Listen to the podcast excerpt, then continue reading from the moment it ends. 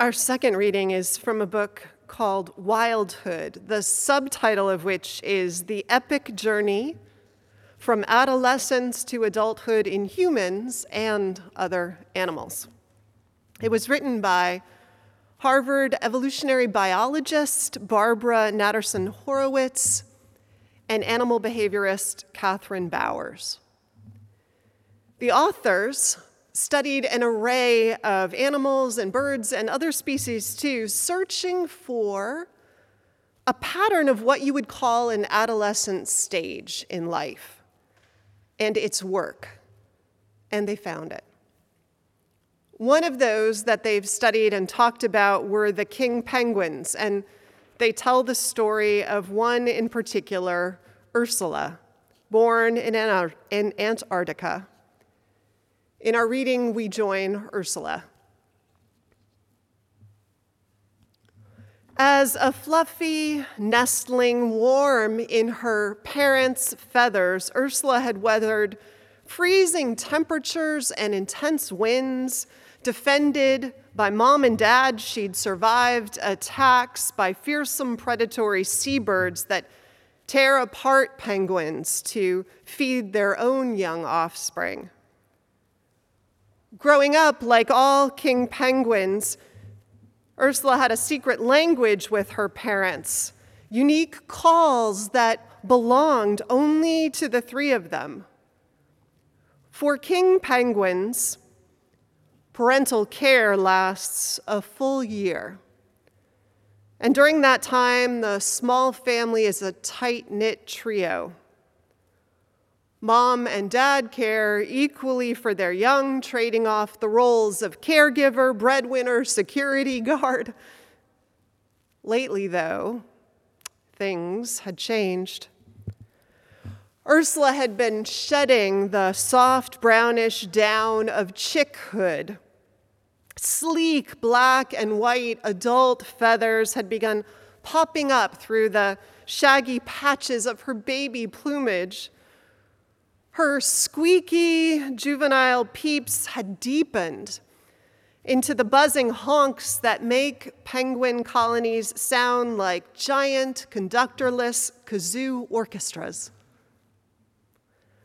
Ursula's transformation wasn't just physical, her behavior too was suddenly different. Overtaken by restlessness, she'd begun wandering farther from her parents during the day, she gathered with other adolescents in chattering penguin gangs. Her edginess, it has a special scientific name, Zug an Ruhr. Zugunruhe, which is German for migration anxiety. Zugunruhe has been studied in birds in mammals, and even in insects that are on the brink of moving away from home territories. Sleeplessness, fueled by shifts in rising adrenaline and sleep inducing melatonin, often accompanies this in animals. A human might describe the feeling with words like excitement, dread, and anticipation.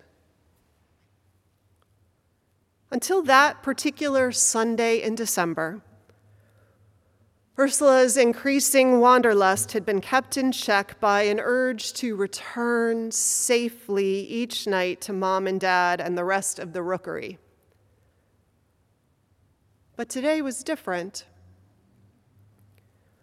Resplendent in her new, sleek, smart tuxedo, hyped up on adrenaline, and buzzing with her peers. Ursula moved toward the water's edge. Shoulder to shoulder, the jostling adolescents milled, gazing out into the sea, glancing back at home. No longer chicks, not quite adults, they paused on the brink of a great unknown.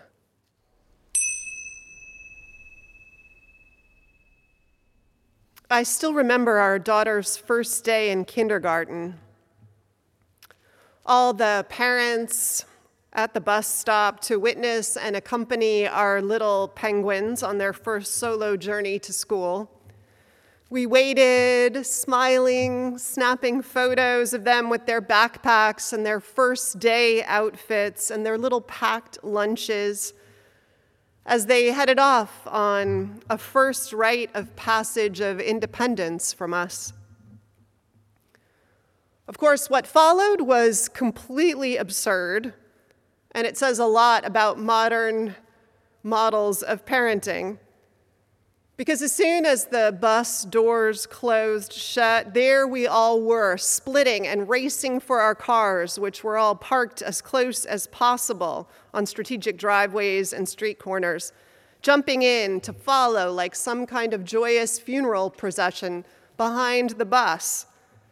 And then once at school, just as absurdly, quickly parking wherever we could, mostly illegally to get out and watch as the ducklings got out of the bus to mark the occasion, but really, actually, also secretly, to make sure that they made it from the bus stop across the school lawn to the outdoor playground in the back where they lined up and assembled for class.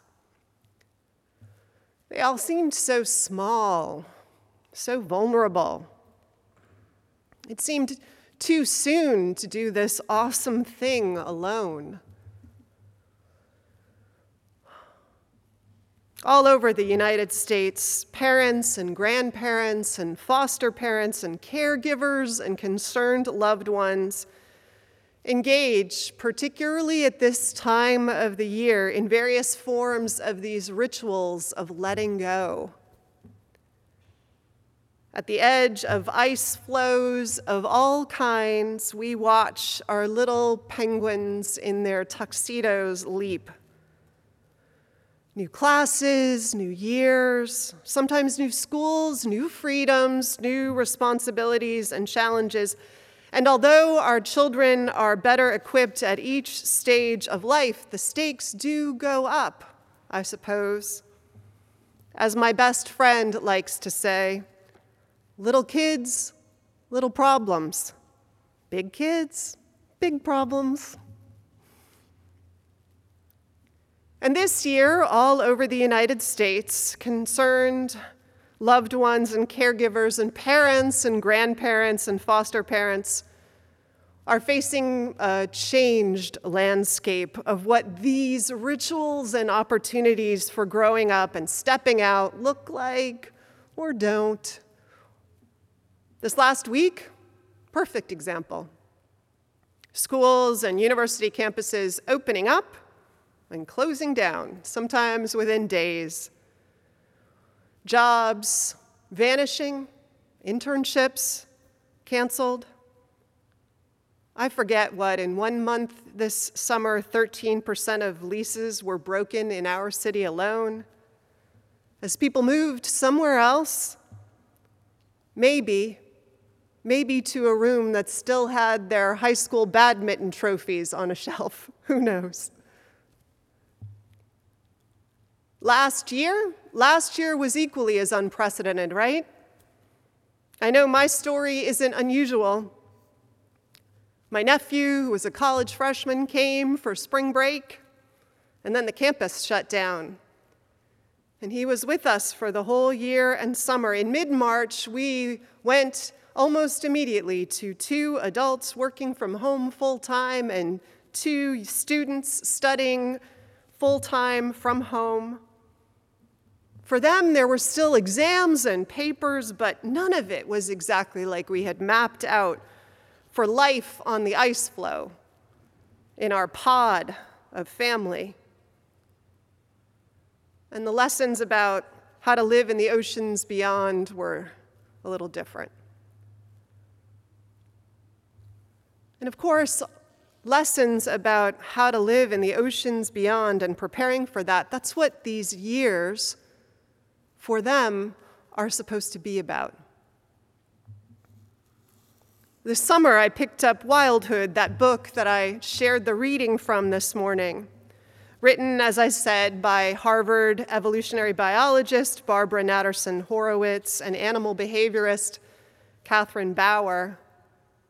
They, who studied all these species to find a pattern of what we might almost call this universal stage of life called adolescence, and then identifying all the evolutionarily granted tasks and challenges of that part of life. They want to point out from the beginning that the two words, adolescence and puberty, are often used interchangeably, but, but they're two different things, and they're more concerned with the first. Puberty is a biological process, right? It involves hormones and growth spurts and creatures suddenly being able to reproduce. It describes physical development. Adolescence, by comparison, what they're interested in, it describes something so much more complicated, right? It's when this physically developed creature has to learn how to think and act like a mature member of the group. It's about learning key lessons about how the world works and strategies and skills. And across all species, they said, that work boils down to four categories of learning. One, how to be safe. Two, how to navigate social hierarchies. Three, how to communicate and connect sexually. And fourth, how to live and survive independently. Or put succinctly, safety, status, sex, and self reliance.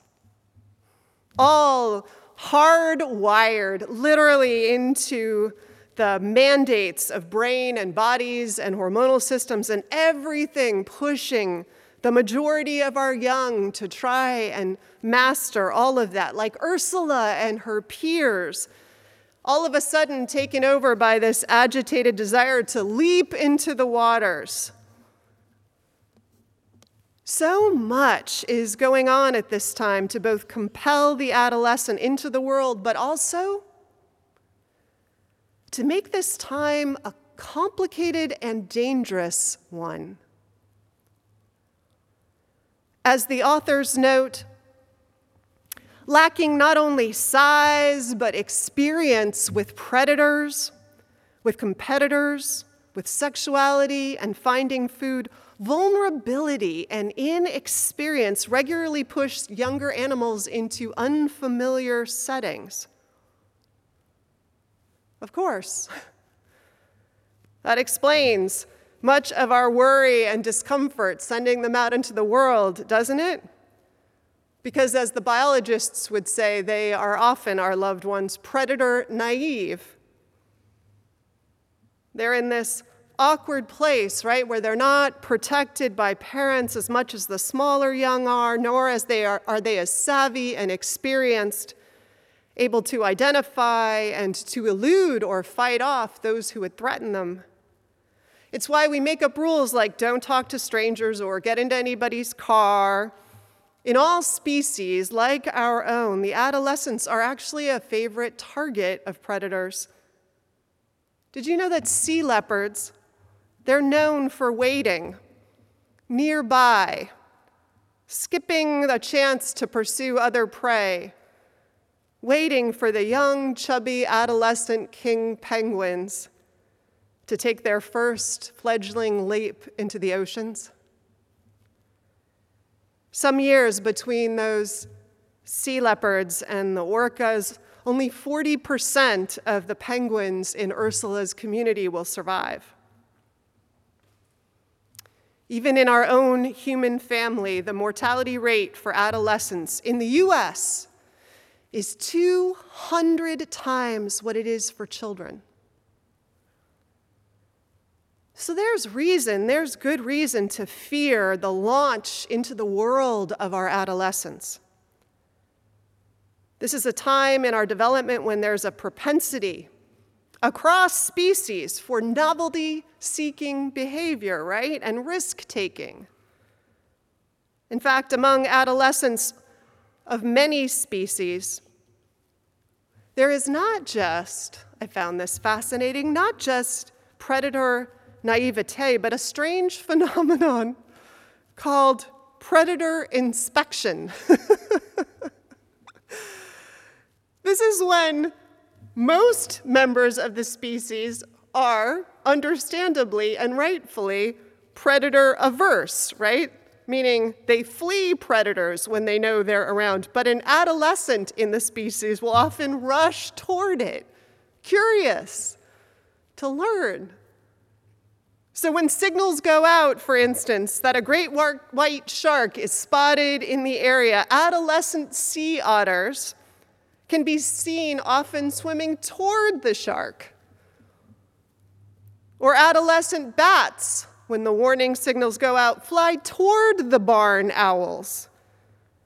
Or curious adolescent hyenas gambol toward the hungry cheetah, a gazelles, I should say, gambol toward the hungry cheetah when the alarm cries go out from the elders. And human adolescents, I don't know, they get their fake ID so they can enter into forbidden places. It's both absurd and it's necessary, as it turns out. This response, dangerous for sure. Some of the community will be harmed in such encounters, almost always, even mortally, but, but the others, They'll learn about the predators from these close encounters. First, those who firsthand watch and go along will observe the behavior, learn evasion tactics. And second, those who watch those who are who come back wiser and imitate them will learn too from what was observed.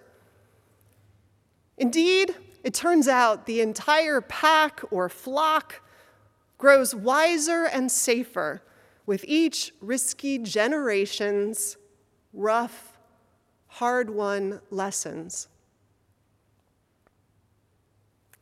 Naivete and curiosity, that desire to explore, that poor ability to assess risk, it, it may also make this one of the most innovative parts of our life cycle as creatures. I think around 2004, the University of Chicago paleontologist Neil Shubin unearthed a fossil that was 375 million years old. It was a fish that they call Tiktaalik. The fish, whose remains were found on land, and it had four limbs, limbs, though, that could serve as fins or feet. And so many believe that this was the first creature who transitioned from, land, from sea to land. And one theory about why and how it was that this happened was that it was the adolescents, the smaller and more agile among the species, who made that unprecedented move first as a way to avoid predation. Think about that. Think about this gutsy, vulnerable adolescent in a species who literally changed the journey and the trajectory of life on this planet. Well, meanwhile, while species are learning how to survive and rushing toward danger to understand it so that they can survive, there's also at this time, as I'm sure many of us know, a greater intense focus on social interactions, status, up and down moments and experiences that before and afterwards in life will not ever feel as yucky or as lovely, I think. At this stage, quite literally flood the brain with pleasure hormones or excruciating pain. Actually, the book said, acetaminophen can help with this. It's so literally a brain chemical response.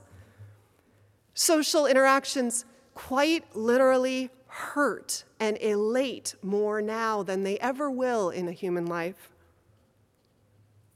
Because at one point in evolution, where we were, and for many species still, where we were on the social hierarchy, it determined whether we would get our share of the food that was caught or killed, protection from the pack, even whether we were allowed to reproduce. So, so imagine being in this stage, trying to navigate social hierarchy and also now having to figure out the equally fraught and fun world of romance and sexuality and partnership.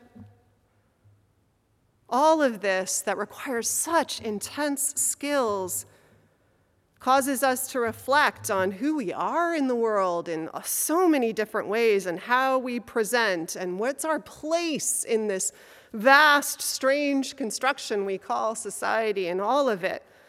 Learning to survive and be independent. Reading it made me realize how courageous it is just living into this stage of our lives. Robert Sapolsky, a Stanford neuroscientist and evolutionary biologist, in his book Behave, summed up this time in our lives saying this about the whole scope of it, its difficulties and its majesty. He wrote, Adolescence and early adulthood are the times when someone is most likely to kill, be killed leave home forever, invent an art form, overthrow a dictator, ethnically cleanse a village, devote themselves to the needy, become addicted, marry outside their group, transform physics, have hideous fashion taste, break their neck recreationally, commit their life to God, mug an elderly woman, or be convinced, be convinced that all of history has converged to make this moment the most consequential, the most fraught with peril and promise, the most demanding, that they get involved and make a difference.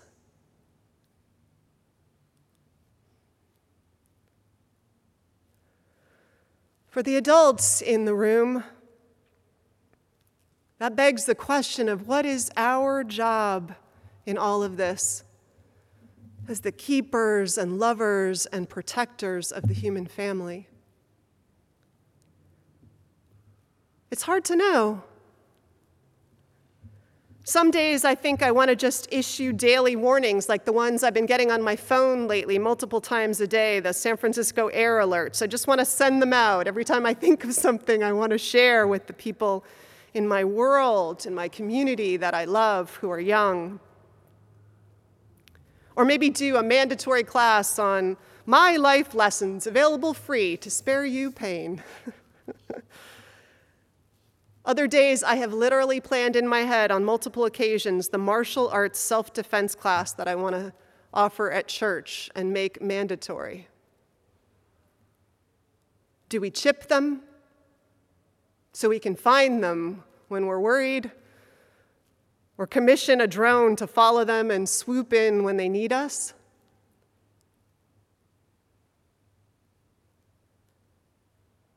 I say all this, I think all this, and yet I know that we only get experience from having it, right? That was my way. I'm sure the adults in the room can tell their own stories of how we only grow confident by facing difficulty, how we only understand our own capacity for courage by living through fear. So, We model, we teach, we prepare. Hopefully, we dole out independence in those kindergarten bus trips and all the rest before they stand at the edge of the ice floe, ready to leap. And then we pray and we cheer and we trust. Which sadly is a lesson in love that I have to learn again and again and again, and it goes way beyond them. It's this life lesson about you and I and not being able to keep our loved ones safe. We can't wrap them in armor or cast magic spells around them, though I would, and you would too, I bet, if we could. We can't save them from pain and struggle and loss and disappointment and betrayal, though we would take it on ourselves if we could, but we can't. Instead, we must love and live with an open hand, as the poet Marge Piercy says, and she's right. Learning to love differently is hard.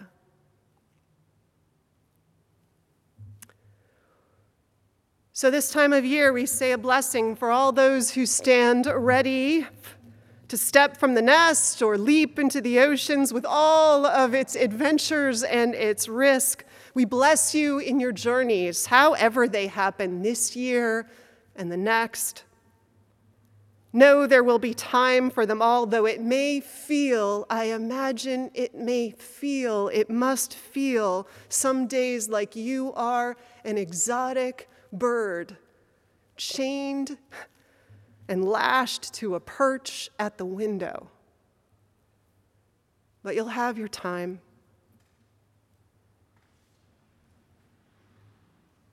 And blessings too to all who reach out with love and worry from home, from the ice floes, all of us with our open hands and our prayers on our lips, trusting. Bright blessings to us all. Amen.